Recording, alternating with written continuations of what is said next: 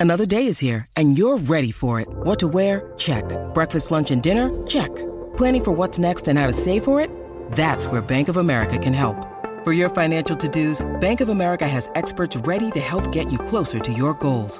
Get started at one of our local financial centers or 24-7 in our mobile banking app. Find a location near you at bankofamerica.com slash talk to us. What would you like the power to do? Mobile banking requires downloading the app and is only available for select devices. Message and data rates may apply. Bank of America and a member FDIC.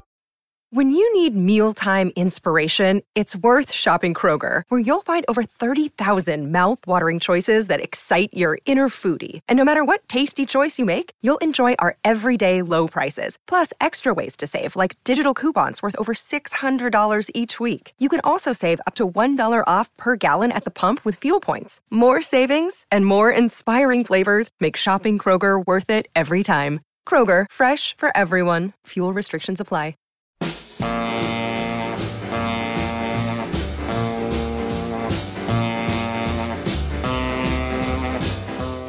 Welcome to We Dig Metal Evolution, a special Let It Roll Maxi series discussing Sam Dunn's Metal Evolution documentary series, hosted by Nate Wilcox with Eugene S. Robinson of the art punk band Oxbow and entertainment lawyer Alexi Auld. Let It Roll is the insanely ambitious musical history podcast. We've covered the early history of rock and roll, country music in the 20th century, the rise of hip hop, disco, and electronic dance music, and now heavy metal. Stay tuned for our histories of Broadway, opera, punk rock, jazz, blues, and gospel. Follow the Let It Roll podcast on Twitter at Let It Rollcast and check out our website at letitrollpodcast.com. Let It Roll is a Pantheon podcast, and you can listen to more great podcasts at www.pantheonpodcasts.com. Today, Nate, Eugene, and Alexi discuss thrash, the radical new form of American metal that produced Metallica. Email us at letitrollpodcast at gmail.com. Pop in those earbuds and enjoy.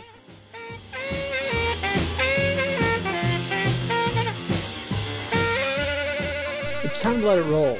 I'm your host, Nate Wilcox, and we're back again with Alexi Auld and Eugene S. Robinson to continue our discussion of Sam Dunn's Metal Evolution series that aired on VH1 a little while ago.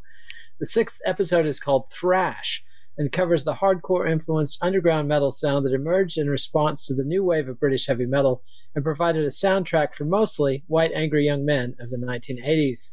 Whoa, whoa, whoa, easy what, on the white. What? Uh, it was. I mean, come on. Like how white? How white am I, sir?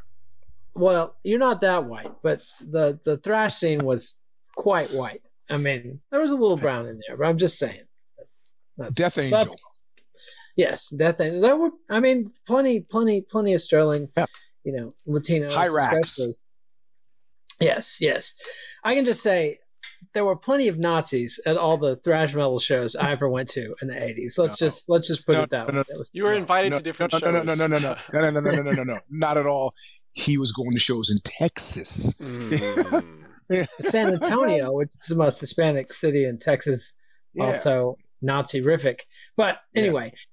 The show starts out with sort of a need to justify thrash. Did you guys notice this? That that, that they immediately come out with why do people like music that's so extreme or why would anybody want to make music like this and then they get quotes from like kerry king of slayer gary holt of exodus and you know get get kerry king saying you know you know me i'm the laid back mellowest guy you ever met but you get me in traffic and i'm a death row criminal and that's why i write songs like this to to get that anger out so i mean i don't know they felt compelled to explain the genre but it's not the premise guys... of the show though. It's the chip on the shoulder and like, why is it that I have this? Right? Isn't that, that that's what that's what the uh, leading question was initially for the show. Is like, why do I like metal and why do people like metal? So I, I think it's uh, the chip on the shoulder, subculture having to justify. You know, I I totally get it. I mean, especially nowadays yeah. when he's looking back on certain things that, you know, aren't I, I don't know. I mean, there are more clever editorial ways to address it. You know, I, I think that that conceit was kind of wearisome, right? That I mean, people don't say why do why do you listen to you know madrigals? I mean, uh, right. you know, his music is music. nobody does, but you know that's. well, no, but but but what he's directly addressing is the scene that's around it, right? So yeah, yeah, yeah. yeah. So instead of and why, so, it should be who, right? Would you think yeah. that'd be yeah. more interesting? What's the difference between the yeah. Groups? Yeah. I mean, you know, in my experience in the 80s, it was working class white dudes who were a little more alienated than the Motley Crue fans. Like, with the white dudes, man. I mean, I, I did not know any black people in the thrash metal. I knew a few black people in the hardcore punk, but okay. by the time you got to the thrash metal shows, it had been filtered out. That's that's all I'm saying. I, you know. Well, Ron Ron from Juvenile Justice is the first one, first first guy. I, I mean, I started out listening to metal. You know, I mean, what passed from metal in 1975, 76, Kiss, ACDC, Ted Nugent, right, and then, um, but then in terms of coming out of hardcore, the first person was this guy Ron from Juvenile Justice, who still was noteworthy contribution to the Not So Quiet in the Western Front compilation. Uh, but he was the first one to say, "Look at this," and he gave me the record by uh, Accept. Um, and I was like, "This is some wild. What do you? Why you listen to this shit?" Like it was such a, a departure for me from hardcore that I was not interested. But you know, he, uh, I remember dragging me to a couple of shows, and ah, I was like, ah, you know, I didn't like all the long hairs. It felt like beating them all up, you know. And I found them to be much less smart than, than the hardcore kids, but the, the orientation and the dedication was to, to, it was just a different thing. It was a different thing, you know. It, it was a different thing, but it was related, and they get to that quickly. They got yeah. Dave Lombardo talking about you know his segue pretty nicely with with Lombardo because he's in the same how do I justify or why did I get into thrash and he's talking about how he had ADHD really bad but then he said I think a combination of that tell. you could really yeah, tell Oh yeah, yeah. he says a combination of that and the enjoyment of punk music, whether it was Circle Jerks, Dead Kennedys, or Minor Threat, that just fueled what I have already. And then they get to some academic, or I don't know if you can call Keith Kahn-Harris, author of Extreme Metal, an academic, but he's a writer. And, and, and he says, you know, one of the things that defines thrash metal in the early 80s was a sense of seriousness, a kind of austerity influenced by punk, not necessarily always by the music of punk, but perhaps by some of the attitude of punk. And I definitely, I definitely think so. I mean, there was a period there, 80, 81, 79, 80, 81, when Bad Brains, Black Flag, Minor Threat were hands down the hardest rock and fastest stuff going on. And if you were in a city that was exposed to that stuff, because if you're on the sticks like me, hardcore didn't penetrate for years and years. But Iron Maiden hates me, and I don't care. What, who's the who's the author well, of said article? Uh, me. and it's it, it's it, it's this issue uh, this issue of decibel, and the only yeah. reason I the only reason I raise the point is because you're using them interchangeably, and I, and I know that you you I do use them interchangeably as well, but we're really not talking about punk like like the like Harris did from Iron Maiden. We're talking seventy seven to eighty, and then you're talking, talking hardcore. Talking about hardcore, right? So this is this is this is what was influenced Iron Maiden. This is what these cats were influenced by. They weren't influenced by Sid Vicious and you know. Uh, uh, I'd say Maiden was. I'd say Maiden was. Maiden was responding to the '77 punk outburst. Yeah, no, no, no. When, when, they when they were criticizing it, but their their whole attack. I mean, their, was, their first singer and the whole bit that was yeah. so punk. You know, yeah. I mean. Yes, and, and, 77 class of 77 punk but these guys were influenced by hardcore yeah. and that's the distinction that they do not make they do not draw a distinction between hardcore and punk and also when they talk about, um, you know, like they got a quote from Alex Skolnick of Testament. He says, you know, I loved punk, and that's what kind of got me going in this direction. But for me, musicianship was really important. You didn't really have great guitar mm. players in punk. You didn't have great musicians in punk. You had great songs, but as a musician, I wanted to do more. On the whole, he's probably right, but Dr. Know the Bad Brains is as great as a guitar player as there was in the era. Leave it leaving Fear were all really good musicians, and but they also leave out Discharge, which is the one hardcore punk band, and they were a British punk band, so they were kind of outside.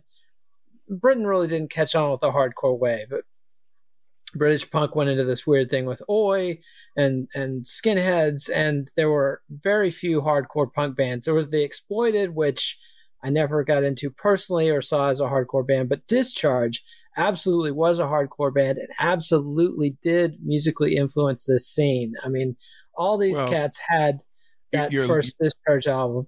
You're leaving out G, uh, uh, GBH, um, you know, UKK. Yeah, I mean, there, were, was, there are a few other hardcore bands, but there wasn't a scene the way there was in the States. Like you read about, like when Black Flag toured the UK, they were not welcomed with open arms. They were spat on, and and they just, you know, um, I mean, there was Crass. There were there were some legit hardcore punk bands in England, but it just wasn't well, the same extent. I, a unified I would never, I would never call Crass hardcore, but okay. Well, you know, oh. I mean, they were hardcore in many ways, but yeah. Discharge absolutely was a musical influence on these guys, and and they and they sleep on that. In addition to sleeping on the distinction between hardcore and punk, but then they get into the other big influence, which is NWOBHM, the famous mm-hmm. new wave of British heavy metal we talked about a couple of episodes ago. Lars Ulrich of course, uh, admits that that was a huge influence, which he should, since they started out playing Diamond Head songs and not telling anybody what they were. And the thing they leave out, though, is that I don't think that it was the intensity of NWOBHM that was the big influence on thrash metal as much as it was. I mean, it had to be intense to get these guys' interest, and it could hang. You know, if, if you were into metal and punk in 80, 81, Diamond Head, Iron Maiden, praying mantis, stuff like that, was rocking enough to meet the threshold. But the real thing that came from NWOBHM directly into thrash was that prog style. Like when you listen to Metallica do a seven minute song with six different parts that is not a verse, chorus, verse, chorus thing, and the weird, you know, uh, slightly discordant riffs that resolve elegantly.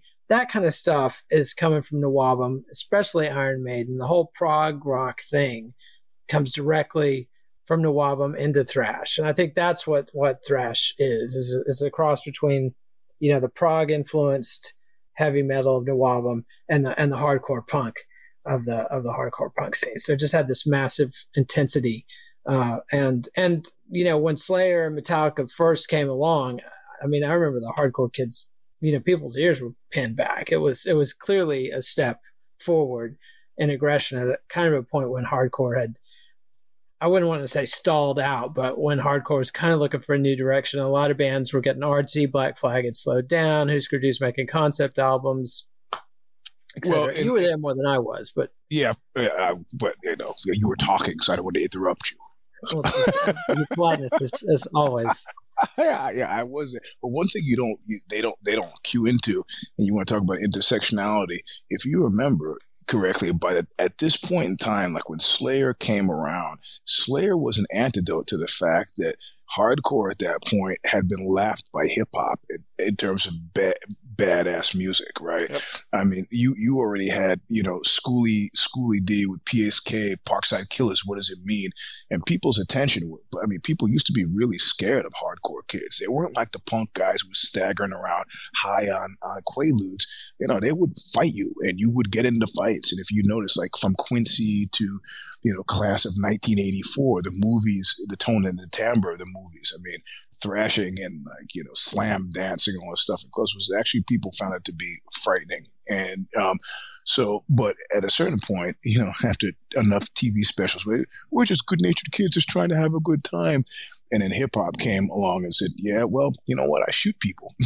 You know i shoot them where i find them um, so Slayer, and I think it's noteworthy that Slayer, you know, that Rick Rubin was the first one to kind of advance his fortunes because he came out of not only did he come out of hardcore, but he also came I think out of your timelines whack though, because PSK didn't come out till '85. LL Cool J.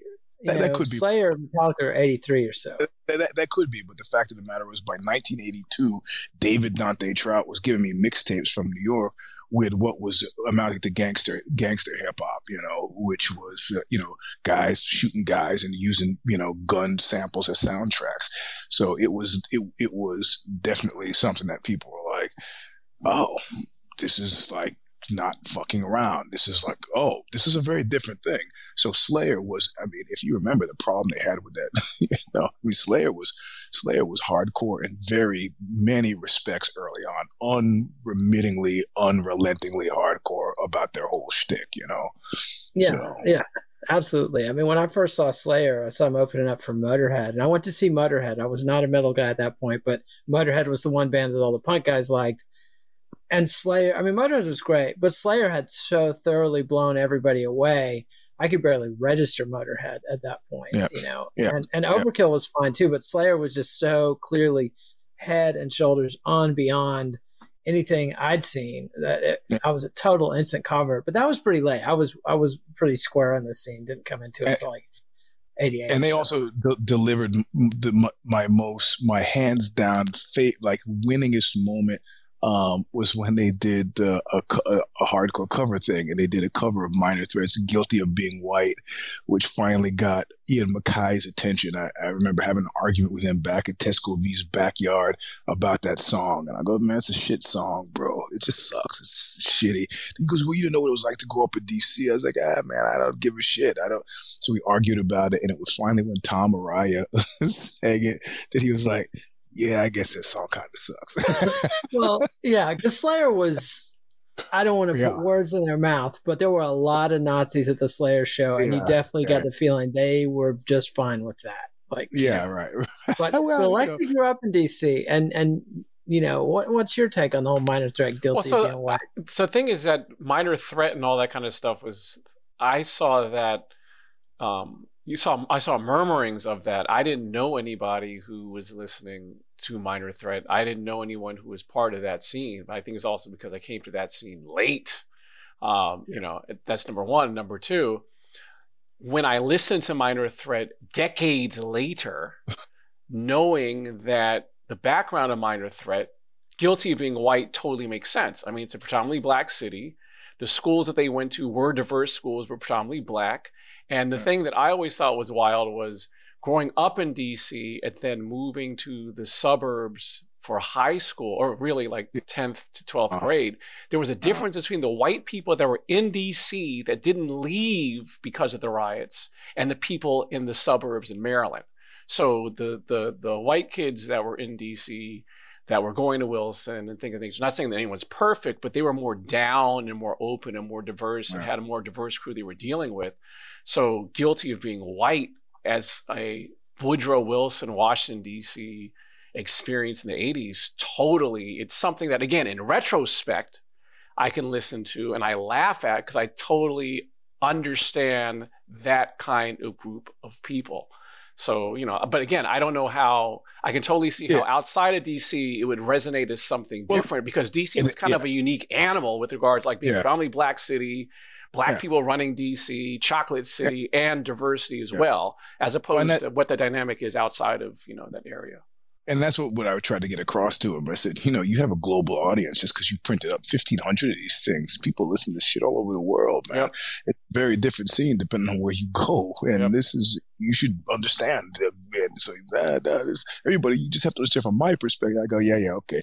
Also, uh, he's been, he's been on my mind lately because of Detroit, the movie the, about the hardcore scene in Detroit, and he actually like they had an excerpt. He walked across the room and one day said, "Hmm, I'm gonna take a shot at Eugene."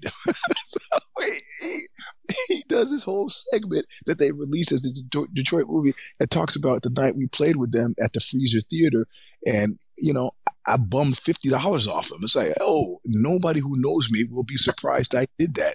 He goes, that's kind of fucked. He said they would play for free. I go, I never said I'd play for free. Nobody who knows me believes I played anything for free. So yeah, I can't believe uh, over 35 years later, dudes walking across the room to give me on a, on a video clip to give me a hard time about asking, well, demanding. $50. Well, all of Boston is still furious at the Bad Brains over a $25 pot burn from, but also with plenty of homophobia on top of yeah. it. But but still anyway these these are these are petty old vindictive things yes the next thing they get into is the musical styles of it and and and dunn dunn dunn points out that you know it's it's not just um an imitation of hardcore or, or NWOBHM. It's it's got new elements, the screeching vocals, the ultra fast rhythm guitar, made it a unique musical style. But most importantly, it's the double bass drum. And I, I really like this part where they get into it and they ask multiple people, where did that come from? And everybody, Dave Lombardo and Lars Ulrich, drummers in Slayer and Metallica, respectively, both say Motorhead. Credit Phil Taylor with the double bass from Overkill. So, you know, we all agree that Motorhead got not enough shine in the NWOBHM episode, partly because they were early and they weren't the most commercially successful out of that scene either.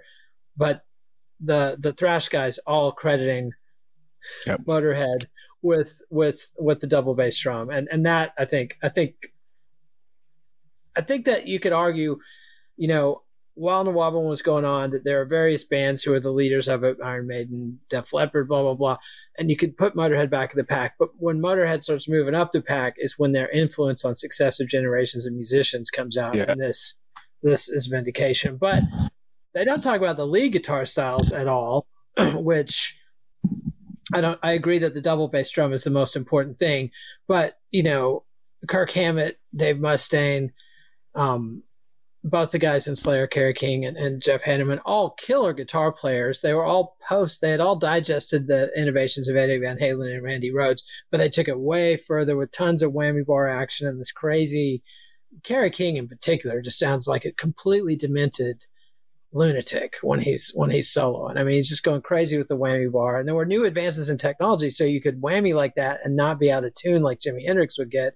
You know, I mean, you could you could whammy and whammy and whammy and and stay in tune. So, you know, but I, I have to say that the the the really special thing that this edition did it, it made me remember why I had liked Dave Mustaine so much. you know, and like every time he opens his mouth, he's like whining in the press.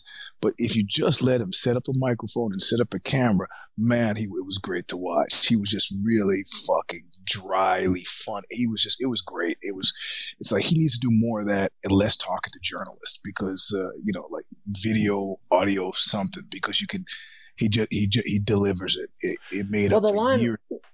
When they're like trying to get to the why are you into thrash? And, and it was, was it because of your, uh, you know, what your parents did to your, your childhood? And, and he's like, great. well, that might make me want to kill my parents, but you know, I got into thrash because I wanted to fit in and have friends. So you know, it's great. funny, Eugene, because my great. experience yeah. with Mustaine is is different. It isn't the whiny; it is the thing that's more uh, um, in line with how he appeared in this series. And I guess it's because you know, back in the day, I was always on uh, Team Megadeth as opposed to Metallica. You know, just uh, for, just for some before I knew you know the reasons or, or got a sensation of why I would not like Metallica.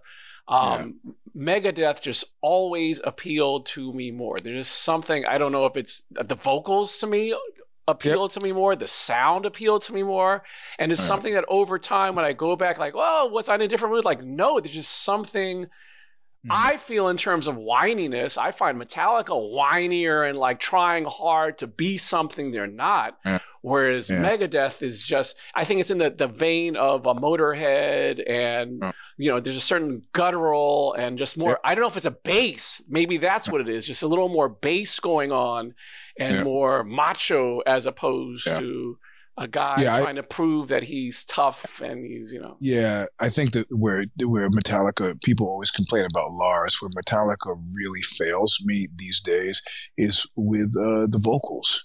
Yeah. and you can tell he's just stopped thinking about vocals he, about 10 years ago. And that was one of the things that was sort of special oh, about him getting huh? Yeah.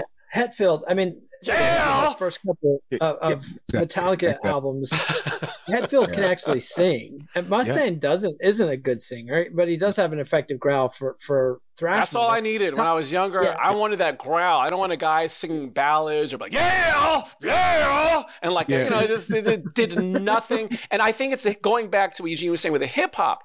I think. Uh, um, at the time when I was listening to the the music that was going around, hip hop with the bass and the voice, the bass and the music, the force, the power, the strength. Not like talking about Dungeons and Dragons shit, like real life. Like not talking about if I'm in a certain world, I'm gonna murder you. Like no, motherfucker. Like it, it just mm-hmm. it's just more street, more raw, and gets you. You know that to a certain degree. Um, when I was younger and heard Ozzy, and you're like, these motherfuckers are Satanists, you know, like, and then you hear gunshots on wax, and you're like, these motherfuckers are shooting people. You know I mean? Like, so yeah, there yeah. is, so just in terms of the bass, I don't know if that's what the thing, the, the bass and the, the tr- true like macho kind of growl as opposed to the more high pitched, whiny kind of trying to pretend that you're a man and you're not. Like it just just for me, yeah. it just seemed like a lot more poser going on. Well, and also also that doc that documentary, some kind of they never should have ever ever done the that. thing with them doing the, the therapy sessions, yeah, yeah, that's that's that's all. But I think I think in fairness to the scene and, and the, the and, times and, that we can't talk about. He's like, let me finish shitting on Metallica. Hold on, Nate. Yeah. I'm gonna let you yeah. finish. Let I mean, me finish on Metallica. try to try to remember when Cliff was alive and you know, and Metallica robbing me. I just want to get that in. Robbing me, robbing me blind. Right. Uh, no, no, no, no, in, no, no, in a very serious way. Marianne Faithfull hadn't done shit for years. We went through great expense and effort to get her in, or to the Oxbow Serenade of Red. The, uh, Metallica's manager at the time was friends with Dan Adams, Oxbow's bass player. So I'm 100% sure they heard the stuff we had done with Marianne Faithfull. They get him on that MTV show, uh, Headbangers Ball, and they ask him, that was such a great idea to work with Marianne Faithfull. Where'd you get the idea from? And he, they kind of pause and then they go, uh, our manager came up with it. It's like you fucking knew where it came from. A little nod would have helped, just a little bit. Just a, that's all. Just a little. That's consistent bit. with Metallica. That's yeah, yeah that's all. That's all way down the road, and we'll talk more about the Metallica sell in the second half. That's this, a preview of first, the shitting yeah. we're gonna do on Metallica. Yeah, in the next episode, Metallica gets together and and they're in LA, and they bring this up like, you know, thrash is, is synonymous with the Bay Area and the East Coast, but actually Metallica and Metal Blade came from LA, and so they they talked to Brian Slagel, who's the head of Metal Blade Records was the first guy to put Metallica on a compilation album. And that compilation got him noticed in San Francisco. They get invited to do some gigs up there. They get a much better response in San Francisco. And, and, you know, the rest is history. And then they talk about Bay Area thrash, which the Bay Area was very different then. I don't think you could have a working class music coming out of, of San Francisco today. Like, not like yeah. you could then. No, I mean, no, the, the makings of Exodus and Testament and Death Angel and all these bands that came out of there are no longer there. They've been pushed pushed way out to the periphery, Central Valley. Yeah, and, and, to other places. Maybe in Fresno you could get a, a, death metal scene going, but not not in the Bay Area. And and but the thing that they leave out is all of this um, personnel changes that go on. They show Mustaine with Metallica. They show him there with in multiple interviews. They show him on stage with Metallica, but they don't talk about the breakup. They don't talk about how then they poach Kirk Hammett away from Exodus, which was a massive loss for Exodus, who never regained their momentum. And they don't talk about Cliff Burton. They show him, but they do not talk about him at all or his yeah. his tragic death after making Master Puppets. And y'all can diss on Lars and Hetfield all you want. I don't think anybody's mad at Kirk Hammett, but Cliff Burton was a king. I yep. mean, that guy played like a mofo. No, yep. I've never heard a bad thing said about him. Yep. Total freak, hippie um, guy, but just a killer bass player. And I think gave them a certain integrity and a bass sound. Like the bass sound on those first three albums that he's on is much louder. I think they lost their hearing. And so they, they mixed mm. everything super hmm. trebly after that. But the last thing I want to cover on this one is uh, the the moshing and that's the Bay Area brings in moshing, and and that's a function of the punk scene was big there and bled over. They talk about the Bay Area being the first place where crossover happened, where hardcore and metal um, merged and had overlapping audiences. And it's totally a massively different thing. I know older metalheads, and, and when you talk about the guys that would headbang and, and put the devil horns up, those guys were real touchy about their personal space they were yep. very serious. They were not into the whole. They will shoot you, but they're not going to be moshing with you. You know, in and, Texas. And so, in Texas, yeah, but I mean, so they were just getting beaten up. You know. Well, yeah, yeah, yeah but but and and you know, and anyway, once that was the beauty of thrash. Once you had a critical mass of kids who wanted to mosh and slam dance, uh, there was no stopping it, and you just had to get in and, and go. And that to me is a big change. Once the the moshing and slam dancing comes in, that's kind of the the classic rock dudes are out. Like that's yep. that's where the older classic rock dudes who were there for Iron Maiden and Judas Priest, etc. Yep. same kind, of, same kind of douche that got rid of punk rockers, right? Yeah, and and so you know they they they check out, and so this is part of of punk's long term triumph, uh, you know, culturally. But you know they lost they lost the first run in '77 pretty handily, and then Did, go ahead. I was just we also recorded um, Narcotic Story in Metallica studio in Marin, and we lost two days because the studio sounded so bad that we had to build like a skiff. We had to build a studio inside the studio. And the people who were running it were like, what are you guys doing? You know, Joe Chiccarelli, the dude who's won all the Grammys, you know, the one who's recording, producing our record, he says the sound sucks. And the woman looks at us and goes, well, it was good enough for Metallica. We're like, yeah, you just you said a mouthful, you know. and this is this is this is post Cliff Burton, right? So yeah, way post, way post, and post Metallica being good or relevant in any way, shape, or form. I mean, you know, but we'll we'll get to their whole transition in the second half. The last the last bit I want to talk about is the tape trading thing, and mm, that's yeah, was- and that's I thought they also don't mention how ironic that they've got Lars Ulrich in there talk about what a tape trader he was yeah, when he's probably did more than anybody else to kill Napster. Obviously, yeah. there's differences in scale. Nobody was trading digital, pristine digital copies of entire collections with this, but. And it was good for the music. I mean, like Death Angel talks about how they they were known as soon as they started traveling just because of the tape traders, and it was this thing with zines and magazines, little ads in the back. And me and my friends were doing it too. That's how I heard Discharge the first time. You'd write off and say, "I have, you know, DRI, I have COC, I've got Husker Du.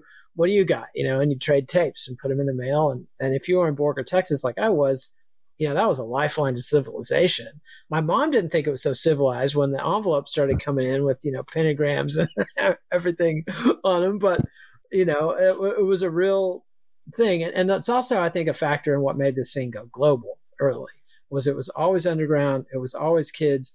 But that's the thing about thrash and from heavy metal from this point forward is it becomes an international underground scene worldwide.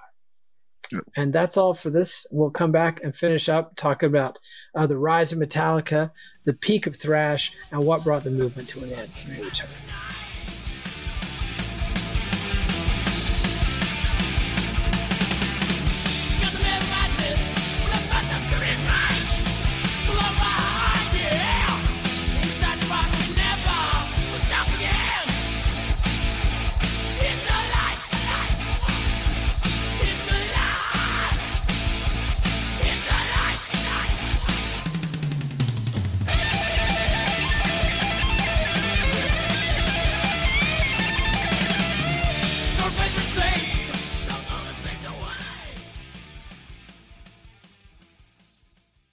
And now, a word from our sponsors.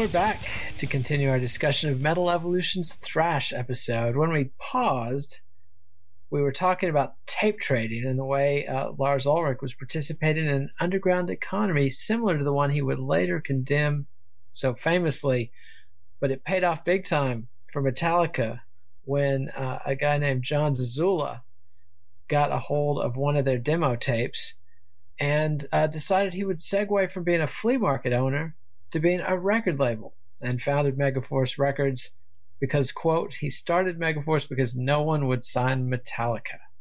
So, thoughts on the Megaforce signing to Metallica, the big moment when thrash metal went from demo tapes and way, way, way underground to just actually underground?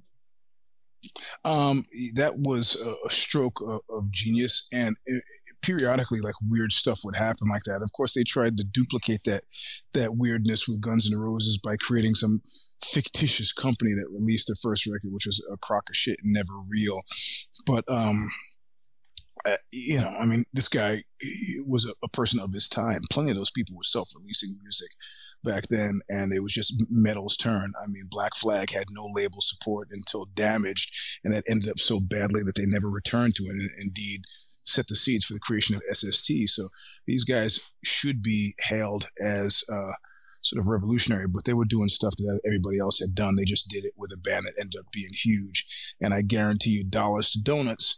Um, if you probably looked at all the tapes when they got sorry to do this, but if they talked to those people for two hours and they only used 15 minutes, if you listen to the whole two hours, I bet eventually they got around to, you know, Metallica kind of fucked us over. well, indeed. And that's the next segment when they talk about the famous Roseland Ballroom show. They also don't mention yeah. that Megaforce put out Metallica's second album as well as their first paid for the production. Zazula was also managing the band, promoting the band, and the record label, which is conflicts of interest. But like he sent them to Europe to record Ride the Lightning, um, invested a ton of money, and promoted the show at the Roseland Ballroom, where Michael Alago, an A&R exec from Elektra Records, quote, made a beeline backstage, went past security, went past everything, and then I practically bolted the door to backstage so I could talk to Lars Ulrich and and sign that deal. And sure enough, they signed they signed uh, to Elektra, which was a big deal for the thrash scene. They've got a quote from Scott Ian of Anthrax talking about how you know Raven signed a deal right out of that show. Metal- and Raven really fits in the in the NWOBHM category. They were on Megaforce though at this point for their American releases at this point in time, and uh, and then you could quote basically say all three bands signed their major label deals from playing that Roseland show because Anthrax ultimately ends up on Atlantic, but as part of Megaforce. Megaforce came with them, and, and Zazula was doing the same deal with Anthrax, where he's managing, promoting, and he's the record label, and then uses that to make his record label essentially a major label deal. Although it didn't do Raven any favors because they got the whole major label you're going to be a glam band kind of treatment that the thrash bands were briefly exempt from. Mm. Then they then they quote Brian Slagel of Metal Blade Records. They don't mention that he put out the first couple of Slayer records, and then they quote him saying, you know, Slayer started getting pretty big, and the major labels are all coming after him, descending upon them like crazy, and they eventually signed with Rick Rubin's label. And but when Slayer left and signed with the majors, that was a great thing for these guys to take that next step. He doesn't mention that he fought that tooth and nail and kept the rights to Slayer's first two albums, and I believe the publishing as well. So, you know, it's always two sides to every story, mm-hmm. and one of those sides tends to inevitably involve a record company screwing over a band. I mean, you know what? It, it, it is hard to not screw over bands. It really is hard to not screw them over. They don't read the contract and they're clearly uh, paying attention to other stuff. Now, there are a couple bands that are coming up in future editions um, that I'm not going to uh, name them here, but I watched their labels enable horrible behavior because they knew it meant that the guys weren't going to be sharp and paying attention to contracts. I mean, dude's clearly got an alcohol problem. Mm-hmm. Doesn't want it. Doesn't want it backstage. And what's backstage? Oh, we'll get it next time. It happens so often. It wasn't accidental. You know. Finally, I mean, in actual fact, the guy is a lifer. Cleaned himself up and uh, seems to be doing fine. But who know? Who God knows what he signed during that period of extreme partying. You know, and the label was just happy to have him do it. You know. Yep, and the label is always furnishing things like pinball machines for the studio and and hookers and blow and stuff, and not telling the band uh, this is all coming out of your advance. Yep. We're gonna we're yep. gonna build this back to to recoup, and then they segue from the triumphant signing to major labels to what many consider the greatest thrash record of all time, Slayer's "Reign in Blood," which came out in 1986 on Def Jam. Uh, Andy Wallace and Rick Rubin produced it. They talk about that quite a bit. They've got Andy Wallace, who later becomes really famous for mixing uh, Nirvana's Nevermind album, but and he'd had a long career as a mixer, but was pretty below the radar until Rick Rubin found him and made him his right hand man. Essentially, Rick Rubin had no technical skills. wanted somebody to twiddle all the knobs while he sat on the couch and and and looked thoughtful. I mean, I, I'm not going to. Which, which is continued to this day, in actual fact. Yeah, and so has his track record of success and good taste. So, you know, yeah, like yeah. his work with the Red Hot Chili Peppers, your favorites and dear personal friends. Uh, I, I, you were closer. I'd kill you right now. Happily, I'm half a continent away, but you know, they do talk about the the what was frankly a revolutionary mix, where they they cut out all the reverb, they mic'd everything up really close mixed everything right down the middle. Kerry King, you know, points at his forehead and says they mixed it so it all hits you right here, and just put tiny, tiny little tastes of reverb on a couple of guitar solos. And and and they got a quote from Andy Wallace saying, you know. I did it this way because a lot of the metal records I'd heard, they tended to be a little thinner on the low end, which is mm.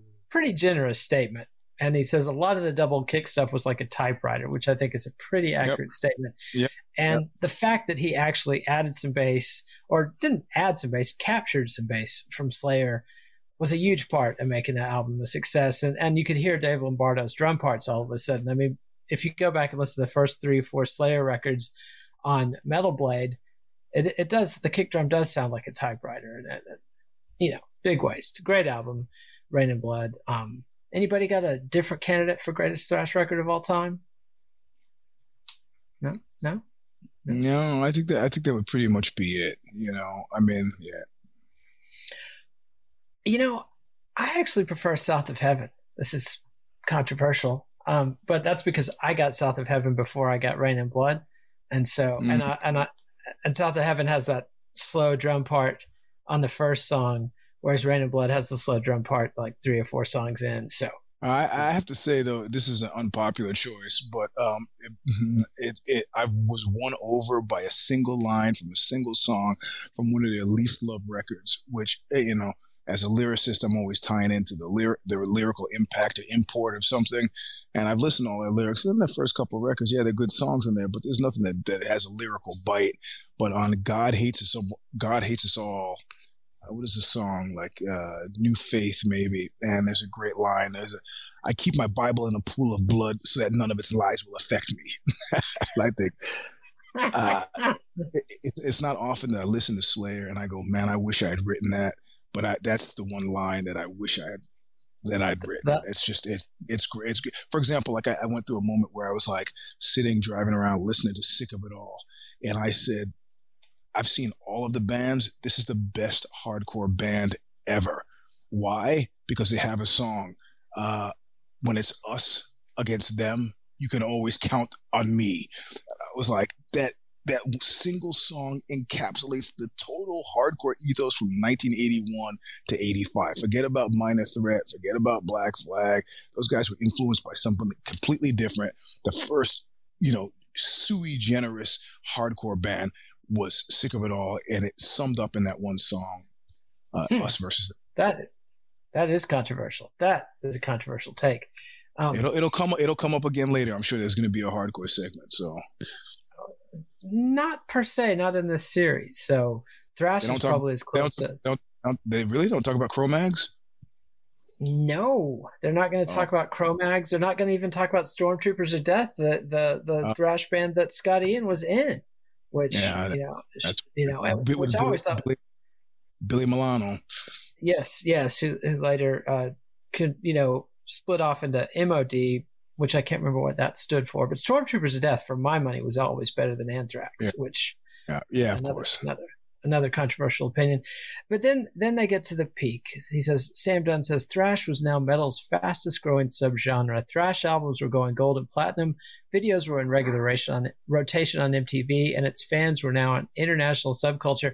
What they leave out is that Metallica went gold with no MTV help, with no radio, mm. just touring their asses off, and were totally underground.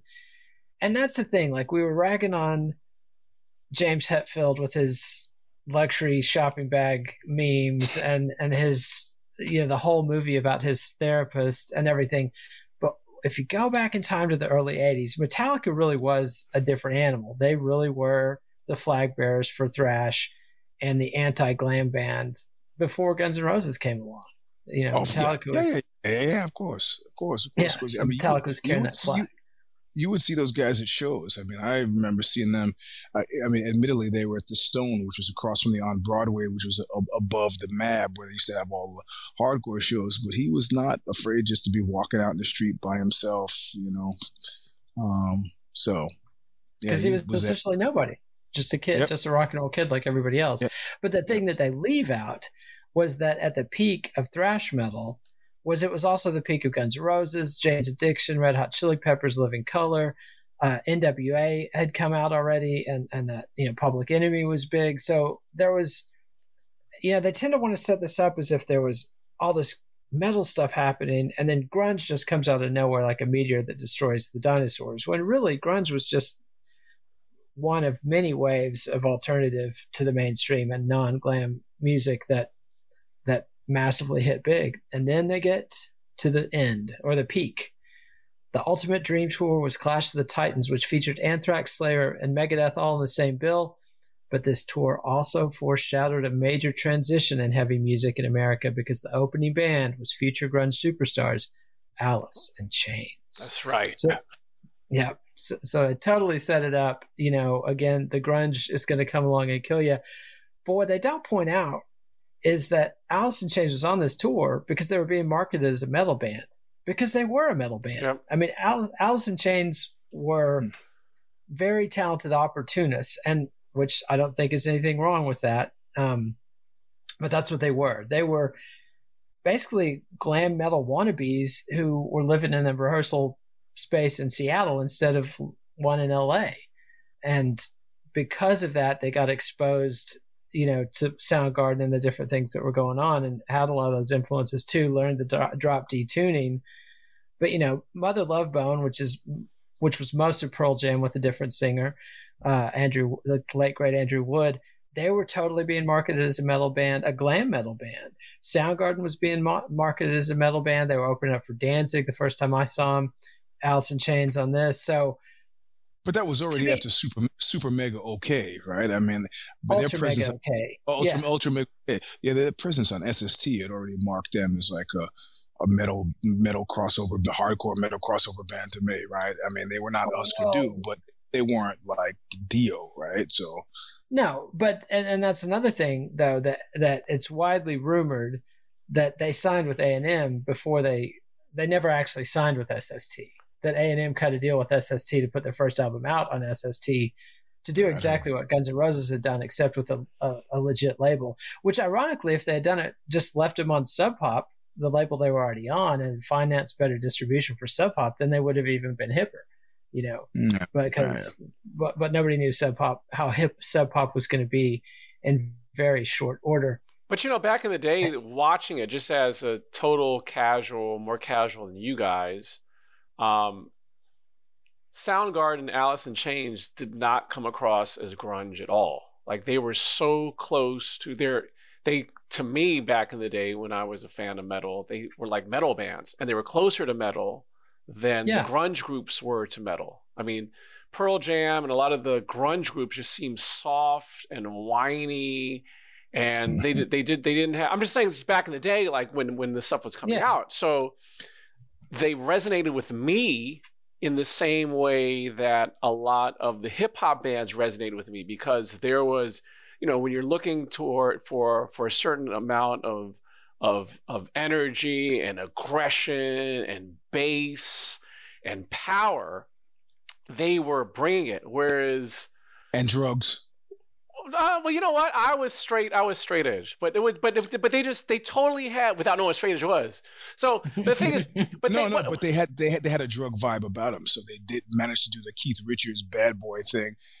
If you couldn't, if you didn't know it, you would know it. You could feel mm. it, right? I mean, to me, it seemed like heroin music. So, mm. well, not no. I mean, I didn't pick up on any of that. So I'm just saying that that just Pearl Jam, um, uh, even Metallica, which was not grunge at all. Like there was just something a little more airy and shrill about their performances as opposed to a Soundgarden or definitely Alice in Chains, which was and or that's why I preferred Megadeth to Metallica. There was just like there's something more guttural about their performance, you know, and maybe it was Eugene not picking up on the on the heroin culture, but there was just like this grit and guttural um, uh, presentation and sound and rough sound they had that Pearl Jam just just never really. Well, and also too, you look. I mean, Eddie Vedder has always seemed like a big fucking phony to me. Mm-hmm. I mean, you harsh, I, harsh. No, he has. Just, you know. yeah, I've always I've always had that same thing Goat too, man. and especially after Kurt Cobain's suicide, the way Vedder just tied himself in knots trying to be Mr. Authentic, mm. changed the sound yeah. of the band with every album, had the big yeah. fight with Ticketmaster. Um, you know, I, I, I, don't know, but let's let's let's stick to thrash. We'll we'll talk about grunge next time. But then they talk about the Black Album and the big transition, and thrash bands start changing their sound. And Metallica's Black Album was the band's most accessible record to date. It was a huge commercial success. It sold over 22 million copies. I think more like 5 million copies in the first couple of years. But the thing is, when the Black Album came out, it really did sound like a grunge album. I mean, it was clear that they had been listening to, to Alice in Chains and Nirvana and, and Pearl Jam and, and calibrated their sound. Did Bob Rock leave that one? I believe he did. Um, you know, and everything's meticulously in tune. I didn't mind it at the time, although I, I got tired of it. And when I want to listen to Metallica now, I go back and listen to Kill 'Em All or or Master of Puppets. I, I almost never listen to And Justice for All, and I definitely never listen to the Black Album. I definitely don't listen to the album they made with Lou Reed, um, which is oh no, don't, don't you mean the record that killed Lou Reed? yes, the record that yeah. killed Lou Reed. Right. yes. Um, so you know they, they talk about this change. They get quotes from multiple um, thrash guys. They got the singer from Overkill saying, you know, as soon as I heard it, I knew thrash is now, to its credit, a classic all time record. They've got the guy from Exodus saying, you know, if you don't like it, you're high. They've got the guy from Testament to talk about how much they dig it. Then they get to what Sam Dunn thinks, and he doesn't. He he he asked Deena Weinstein, the academic from DePaul University, he's been talking to.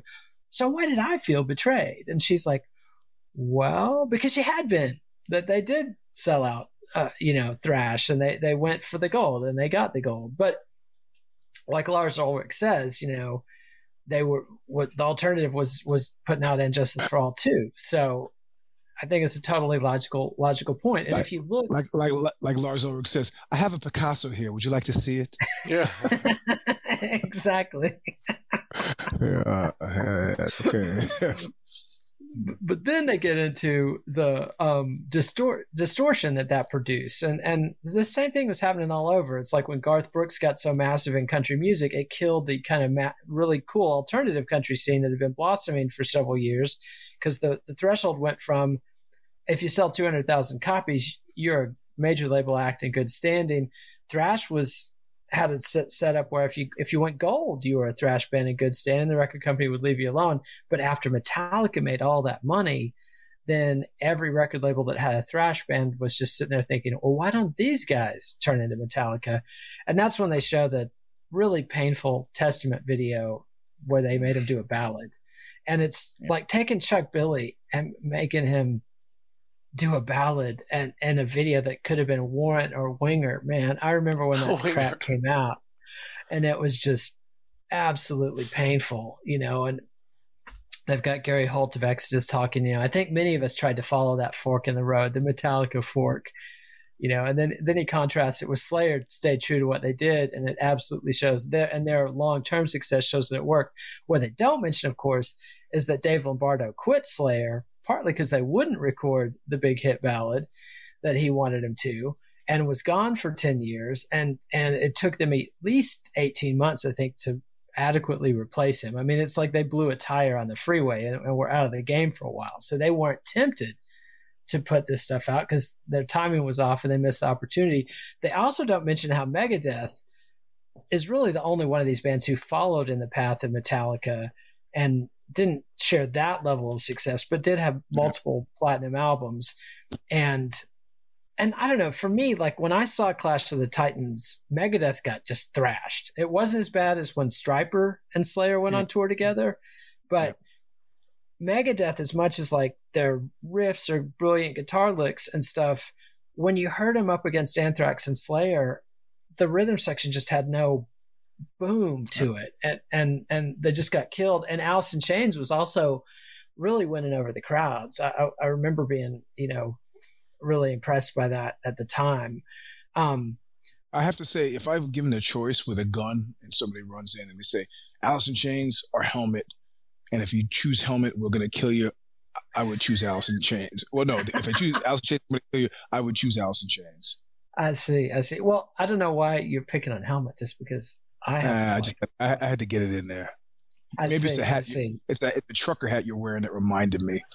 which I hated those guys. well, they won't be mentioning Helmet either, or the band that ripped them off, Pantera, which which I'm still you kind of saying. You keep saying that. I don't hear that at all. You got to tell oh. me what what you're. Li- tell me some Pantera to listen to where I can hear that because I just don't hear it at all. Vulgar display of power. Listen to the first to to Helmet, strap it on, and then listen to Pantera's vulgar display okay. of power. And okay. you know, or or the whole transition. Listen to to um, what was it, Cowboys from Hell? That the first respectable yeah. Pantera album. Dig up whatever the Pantera album was when they were a hair metal band before that. Listen to those yeah. three albums. Listen to Strap It On. I believe you'll hear it. Then they've got a great quote from Alex Skolnick of Testament, who's like, you know, it's not good musicianship that makes a successful band, it's good decision making, which is absolutely the case. And that is some hard won, bitter wisdom uh, that the guys in Testament had, you know, after having the whole experience yeah. of signing the major label deal getting the buses, getting the pinball games in the studio. You know, they've got a quote from Dave Mustaine talking about how when he signed with Capitol, the record executive pulled out a mirror with cocaine on it. And he's like, Dave, we have arrived. And, you know, I'm sure Mustaine knows at this point that that cocaine was billed back to him. But, um, you know, never trust a, record label exec bearing gifts because I guarantee you the band paid it. But then they, they, um, bring in sort of the happy ending for thrash and also i do want to mention they talk about how thrash several people multiple writers and bands like thrash petered out because they didn't know where to go from where they had gone like after the big four all had a classic album it wasn't clear what the next direction was going to be anthrax tries you know dabbling in rap metal slayer stuck with what they were doing metallica did you know basically turned into a grunge band Megadeth. I mean, Megadeth, even on Rust in Peace, I think they're they're moving away from pure thrash. But then if you listen to the bands that stuck with it, it, it becomes death metal and, and grindcore and I don't know that that stuff was I mean talk about a corner to be painted into, but the happy ending and this contrast with glam from last week, which you know the nail in the coffin for glam was when they got Deena Weinstein to say there was no successive generation of of bands that picked up the the glam flag. Like after po- Poison inspired a lot of people to buy their tapes, but they didn't inspire any bands to pick up guitars and become the next Poison. Whereas thrash did, and they talk about two scenes: the Gothenburg sound of Sweden that came out um, in the early 2000s and what they call the new wave of American metal, headed up by Lamb of God, which was another wave of thrash influenced bands. And basically, both of those bands kept melody at the forefront and avoided the trap of death metal, which becomes just totally guttural noise. I mean, not that I don't like some death metal, but it's not something you're going to be singing along to. You're not going to get any anybody Metallica's coming out of that, and uh, you never had a platinum death metal band or even close. I don't even know if you had a gold level death man death metal band, but anyway. And so that's kind of the happy ending for thrash is that is that they did uh, have an ongoing legacy of bands that that picked up on it. And the other thing to me is this is really the last episode that we're going to talk about that is prime metal. I think everything after this is going to be hyphenated metal. It's going to be, you mm. know, mm-hmm. this or that new subgenre. And yeah. even though thrash seemed like this really radical statement in the 80s, Reign in Blood now is kind of the definitive metal album. Like, oh. as you know, I don't think kids today know who Ritchie Blackmore was, but they know who Kerry King is, you know, and they and they and they're emulating Slayer, and that's if they want to be in a metal band, Slayer is the model. So, final thoughts on thrash? Anybody? Anybody? Bueller? Bueller?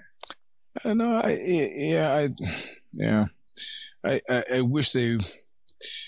Yeah, they, they, I think it's a dark turn that you what you tell me that they're gonna kind of go to hyphenate instead of exploring where I think it should have gone now because these were the dry years in which it oh. actually people who were interested in picking up guitars and playing in four piece groups and rehearsing in garages were actually able to draw some sucre from to get to the next stage. It, it certainly wasn't, you know, it wasn't the people that you would have expected. I, yeah, like I don't see, I don't know, I don't know.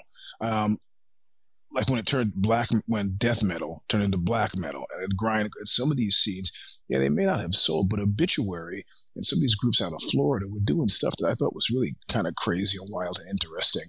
And, and vibed well with having made metal a, a lifestyle that you could live in perpetuity. Mm-hmm. You know, these guys weren't 17, 18 years old anymore. These, these guys are 40, 45, and these were the bands that they were starting, right? So, um, but I guess you know, I mean, this is just my they particular. Will, they will have an episode on extreme metal, and this is the one that was the sort of the epilogue to the series because VH1 didn't pay for an episode on extreme metal, even though Dunn apparently had submitted that in his first proposal. But so they actually did a Kickstarter to do the episode on extreme mm, metal uh, where they ah. cover death metal and black metal. And black metal, you gotta keep in mind, was a total reaction against death metal. Whatever the death metal guys were into, the black metal guys were, you know, it's like yeah. those guys yeah. don't wear costumes, we wear costumes. Those guys growl real low, we shriek real high. You know, I mean, that was totally uh, black metal was a reaction against death. And I'm on the black metal side of that that fence. I much prefer black metal to uh, to Slayer. And you know, uh, apologies. I, I, I I try not to endorse any of the Nazi or satanic messaging when I'm listening to black metal, even though you know there's no way to forgive I, the crap that some of those guys did. But the the guy the guy from uh, from Leviathan was the one who turned turned me because he's was a tattoo guy, so we'd be sitting doing tattoos. Why don't you listen to my new band? I was like, it didn't make any sense to me, and probably about after the third tattoo, I was like, hey, this is all right.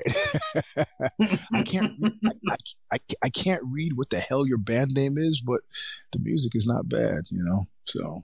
Yep, yep. So, but next time we're going to talk about grunge, and we'll look forward to seeing how they how they treat grunge. Because is grunge metal? What's it doing in the history of metal? So, thanks, and we'll talk to you next time.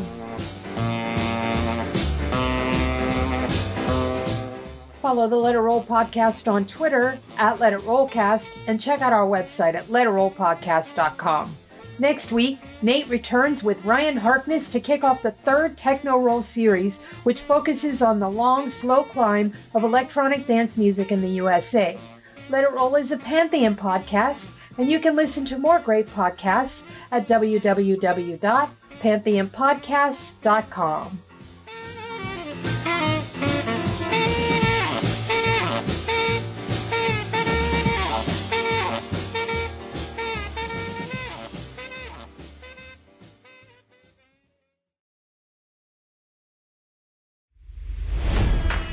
It's NFL draft season, and that means it's time to start thinking about fantasy football. FantasyPoints.com features industry leading experts and prognosticators using proprietary hand charted data to help you score more fantasy points. FantasyPoints.com is the place to go for whatever kind of fantasy football you play. Whether you play fantasy football, daily fantasy sports, or do a little bit of everything, Fantasy Points has the meticulously researched content to guide you to victory. And why wait for the fall? Fantasy Points also covers the new spring football league, the UFL. Join the guru, John Hansen, Scott Barrett, Joe Dolan, and other massive names in the fantasy football universe with an exclusive offer. Use code Pantheon for 15% off any fantasy points package, including the all in package, with access to every article, tool, and data nugget that Fantasy Points has to offer. That's fantasypoints.com and code Pantheon for 15% off at Fantasy Points. Fantasypoints.com. Code Pantheon. Score more fantasy points.